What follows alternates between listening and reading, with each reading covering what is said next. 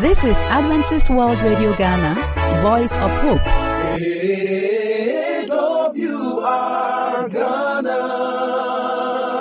Voice of Hope.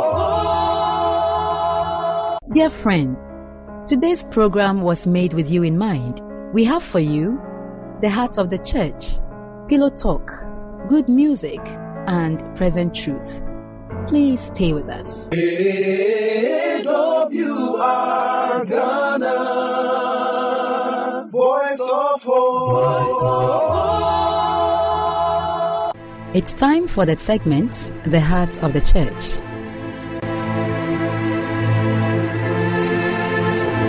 Hello, our dear friend. You are welcome once again to your inspiring program, The Heart of the Church. And we have been studying for this whole quarter, we're looking at interpreting God's Word. And I think for the first week, we saw the uniqueness of the Word of God. Uh, this particular week, we are looking at the origin and nature of the Word of God. And I have my friends, as, as usual, here in the studio to help us with the study. We have Frank Okubuai. and then we also have Gloria Osebafo. you are so welcome once again to help us. Gloria, pray with us as we start the program. Father, we thank you for your word to us. We thank you for this opportunity of study. Please be with us as we go into your word in Jesus' name. Amen. Amen. Uncle Frank, we are looking at the written word of God, and uh, it, it it brings the question: What was that significance? Why why the importance attached to God's word being written? God instructed Moses to write the words he has given to him down. And of course, it was not for himself alone. It was to be transmitted to the generations and generations after Moses. So if it is in a written form, it can be easily trans- transferred uh, from generation to the other. If he just speaks to them, a lot of them will just forget about it. But if it is written, it will be a constant reference point. So I think that is a, a brief to say on that. Okay, thank you so much. So there is the importance to have the word of God written down. I think you agree with that, uh, Gloria. What do you say with that? Yes, having text written provides uh, that trustworthy and reliable manner of transmitting information and that was why god chose that mode that not just recite not that oral transmission alone but it should have it written down for generations to come so that they can also benefit from it Yeah, that's interesting. Those of us who are pri- who are privileged to teach sometimes in the universities, you see that we are asked to bring lecture notes. Mm. You can teach all right, speak orally, but if there's no written word, it becomes a problem because the students don't have anything to refer to if they should forget. And that that's what you were trying to raise before. A- any addition to that, please? Yeah, we can also think about the importance of written word, looking at the fact that a lot of people can access it at the time. A lot of people. Just look at the number of copies of Bibles that are available. While somebody is asleep, somebody is reading. But if it was verbal and somebody is reciting, then it means that all of us should be available at that material moment. But it, it is- isn't like that. Because it is written, we can assess it at different times. And so that is also another important point. And then in Revelation we 1 verse 11, we are told that the angel instructed uh, John to write to the seven churches. So it was transported from one church to the another to another and another. So because it is written, it can be sent to through some other person and it gets to the destination for it to achieve its purpose. I think that's very important because Moses was also asked to write. In fact, God was specific. At points in time, He asked people to actually write His word down. What was the significance of that? Do you have any points to to buttress yeah that? the lesson provides us with a lot Yes. that it even provides that constant reference point. When the word is written down, you can always refer to it, go back to it, no matter what. Uh-huh. If it, it has to be with oral, oral transmission, what if the person is, is unavailable? What happens? But it provides that constant source of um, reference. Again, it can be copied again and again, over and over. It's also, uh, even if someone cannot read, it affords you that uh, that opportunity for another person that can read to also transmit that information those that to those that cannot read. Yeah. That's a very important uh, point that you mentioned. And and God's word should be written because oral by now would have had distortions here and there. But as it's written, we can all relate to it the way you are you are explaining to us. And my cherished friend, this is where we bring the program to an end. We have learned something about God's word being written. Please take the written word of God as very important and let it be part of your daily life. We would bring the program to a close by asking our brother and uncle Frank to pray with us. Shall we pray? Holy God of our fathers, we thank you that you have given us the opportunity to study your word. May you help us to understand and imbibe all this in the name of Jesus Christ. Amen. Amen. And so tomorrow will come your way again with another study from that is going to be the study of uh, uh, Wednesday, the power between Christ and Scripture. And we hope you'll be with us to learn more and impart your life. Until then, stay blessed.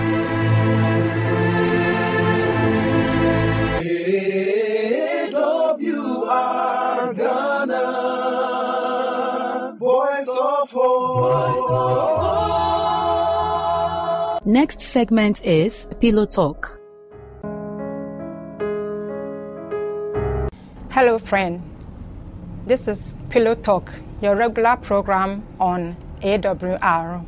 It is a program that talk about issues that are so important in our daily lives. My name is Antoinette Amwako, and I have here with me Lydia Abrafinsia. Angelina Anani. Florence Seboa. who are going to help us in discussing important issues. Today, our topic is going to be on grooming. Last time we started it and we discussed about what the concept of grooming is, and we are going to continue from there. So, recap, I will ask Aunt Lydia to tell us about what grooming is before we go on to the other aspect of it. Thank you very much. The last time we spoke about the fact that grooming is bringing up someone, the, the total being of someone, bringing him up, him or her up to be perfect, outwardly, emotionally, mentally, and all aspects of the human being, bringing someone up to a perfect, a perfect stage. Okay. Okay. Is anyone also having anything Yeah, to we add we, what we added that grooming is a step by step way of training a child to become a good person or better person in the future. I remember we made also mention of when we talk of grooming, we are talking about you know, training or bringing somebody up holistically. Yes. Okay, thank you very much. Okay. Then I'll go straight uh, straight away to the other aspect we have in grooming. We have boy how to groom the boy and how to groom the girl. We will start with how do we have to groom the boy. So I will, I will throw it to the panel to give us suppo- uh, um, explanation about how we groom the boy. With the boys, I would like to say that there are so many things we all know how boys do. Yeah. There are certain things we wouldn't want them to do, and there are, there are certain things we want them to do. We all know that boys, well, I have boys, so I can speak better about them. They wouldn't like to take a shower before they sleep. They will hardly even take one in a day for you. Most of them, not all, I should say. So, if you want to groom a boy to become a very good man, you have to ensure that they clean up all the time, morning, afternoon, evening. Morning and evening, especially. What- Because they like playing football. And once they play football and they come back, they'll be sweating all over. If you are not careful, the boy doesn't mind going to bed with the sweat. So that's one important thing we should keep an eye on so that our boys will grow up to be perfect men. Okay, can i Angelina add So that's what my Lydia said. That misconception about girls are the only people who are to do the house chores and the rest. We should let them understand that it's not that way. They can cook, they can wash, they can do other home activities. So when we put these things into their minds, it will help them grow and grow well. Okay. Madam, can And then, just as I said last week when we met, I said that we are what we wear. So being a boy, your appearance alone talks about your general well-being. So it's advisable for our kids and our men out there to you know, take very good care of their appearance. That makes you what you are. Okay. I also want to like. Okay. Uh, I want to add that some boys can be bully. Okay. When they are with young ones, yes, the elderly ones would like to bully them, use them for their own ends. So, Okay. we when you are grooming a boy, you should watch out for that. Mm-hmm. Let them know that there's no reason why you should bully a younger brother or a younger sister. They should live well with them and then be able to cope very well. Thank you. in coping very well in a society, then they have to be tolerating each other. There's tolerance. You know, bullying go with whatever they see around. When you do anything to them, they do the same thing back. So if we train them well to be tolerating each other, I think that one is very, very important. Oh, More to that, Okay. in the house, this goes to the parents. We shouldn't overload the girl or the girls all the time when the boys are also there. When we are giving them work to do in the house, we make sure we give to them equally so that the boys too will also take part when whatever the girls are also doing. We will come to the girls aspect. So let's look at how best we can groom the boys so that they will be suitable for the society. All right. Now,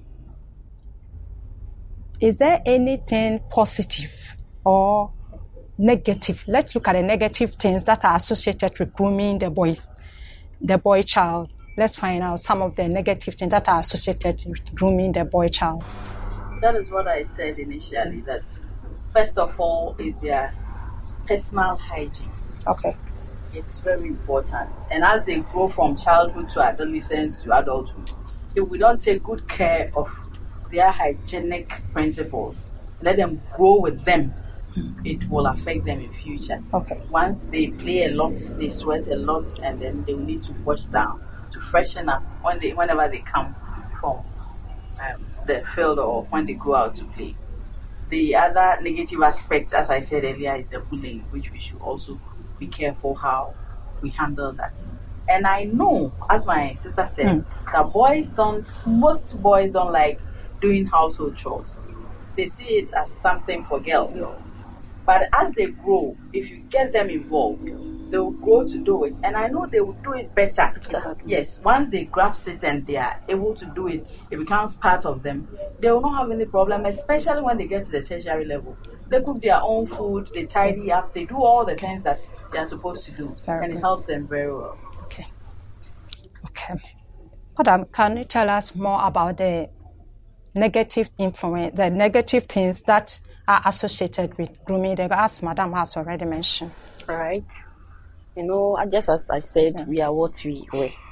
So coming out there, we have to check about your smell. Hmm. That's the body odor. Hmm. As Madam just said, Yes. sweat a lot, they play a lot.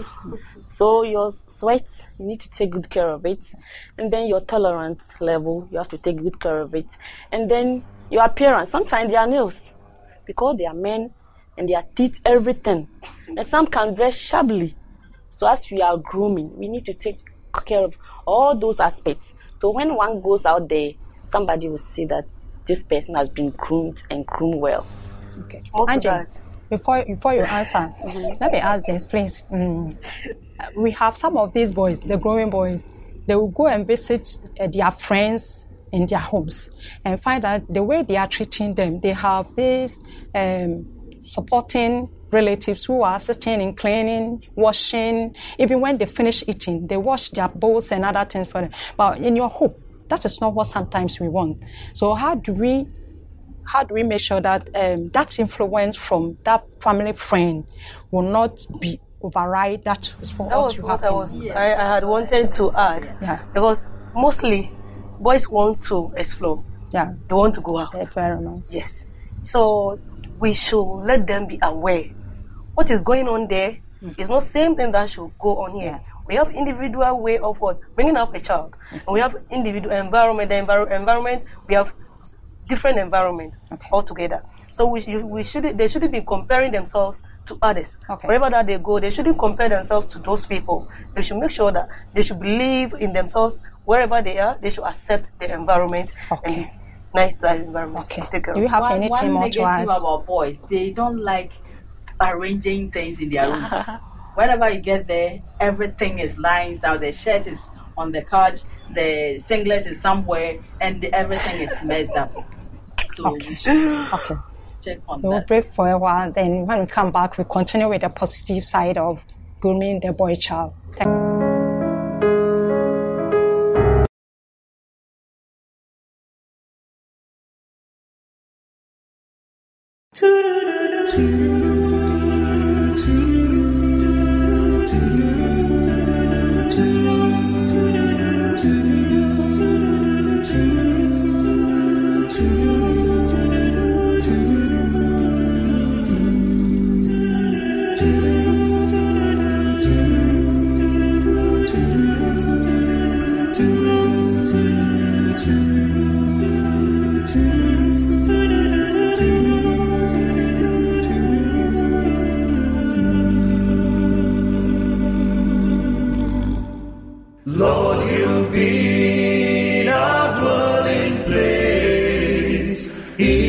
generation.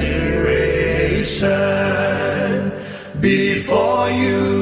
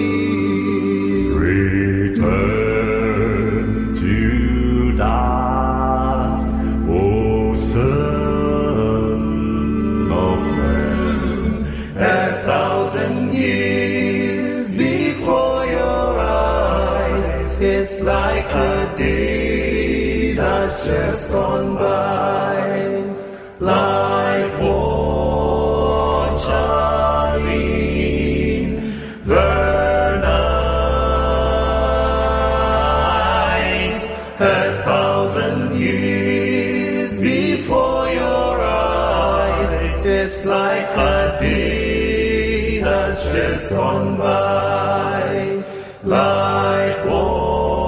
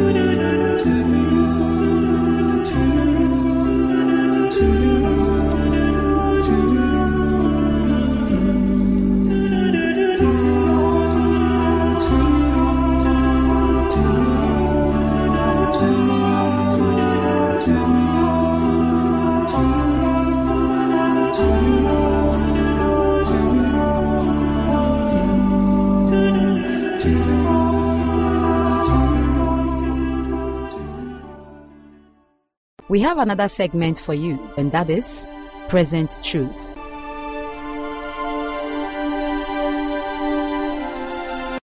Dear friend, I welcome you to this moment of truth broadcast. I want us to bow our heads for a word of prayer. Father, once again, I want to thank you very much for this opportunity. We ask that may you bless us because you have asked in Jesus' name. Amen. I want us to consider the subject What shall I do? Of special interest to the careful reader of the Bible, similar questions and requests were asked by different people under different circumstances. And one of such is recorded in the book of Luke, chapter 3, verse 12, where tax collectors who came to baptize asked Jesus, What shall we do? Again, in Acts chapter 2, verse 37, the multitudes asked the same question What shall we do? In Acts chapter 16, verse 30, the jailer asked Paul and Silas, What, should what must I do? There again, in Luke chapter 10, verse 25, a lawyer that the Bible calls an expert in the law asks the same question What shall I do? All these are burning questions that show that the salvation of man has been now as in the past. What shall I do? Friend of God, have you gotten the point in your life where you have paused to ask this question What shall I do? Sometimes, when we have been hooked down somewhere by circumstances beyond our control, when we have gotten to our wit end, when we have gotten to the crossroad, we pause to ask, What shall I do? Not only are we supposed to ask this question when we get to the crossroad, but we must also ask this question about our salvation. What must I do? If truly we are heaven bound, we ought to ask this question daily What should I do? Riches is not the solution to all the challenges of life. Wealth is not either. Fame is not. Being a celebrity is not the solution to all the problems we have in this life. And many people think that we only ask, need to ask this question when we are not rich because we feel that it is only the poor that come to Jesus. But we know from Luke chapter 18, verse 18 to 30, where a petitioner came to Jesus. He was a prominent man in the Jewish society. This man was well known. He was noticed wherever he passed. And yet he came to Jesus and he asked this same question What must I do? He was rich, he was learned, he had almost everything that life would give him, and yet he lacked what it takes to be, to be saved. And so he came and he asked that question What should I do? Friend of God, I've come to tell you that your riches will not be able to save you. Your academic laurels will not be able to save you. Your success in life will not be able to save you. And that is why you need to learn to ask this question What should I do? In fact, this man seemed apparently sincere because in Mark chapter 10, verse 17, the Bible says he knelt. Sometimes when people want to come to Jesus, there are people that become stumbling blocks on their way. They do not want them to come. And I want to believe that you might have considered following Jesus, but somebody might be on your way trying to deny you from coming to Jesus. It could be your father, it could be your mom, it could be your pastor. He could, might have even told you that I'll disown you if you follow Jesus. But I've come to tell you that it will be the best decision in your life if you follow Jesus because he will never forsake you. What should I do? That is a question that I need you to ponder because God will always be with you. You might not be rich. You might be rich. So God wants you to ask this question. And He will not allow anybody to come your way. No, he will not allow anything to be a stumbling block because He loves you. If you have not asked this question, the Lord would want you to ask this question today. You might have all the riches in this world, but you know deep within you that you lack the presence of Jesus Christ. This man came to Jesus and he asked, What must I do? He asked him to obey the commandments, and he was not ready. Beloved, it is not enough to ask the question. When you are ready to ask a question, you should be ready to follow whatever Jesus Christ tells you. And that is why I'm challenging you this morning. I'm challenging you this afternoon. I'm challenging you this evening that anytime you hear God's calling you, harden not your heart. Accept and obey because they that obey God would always get the blessings God is giving to them. May you continue to be blessed even after you have decided to follow Jesus. I am God's humble servant, Daniel Uswansa. Amen. We would like to hear from you, so call us on the number plus 233 61849 plus 233 5015 You can also email us at the address Adventist World Radio GH at gmail.com. Adventist World Radio GH at gmail.com.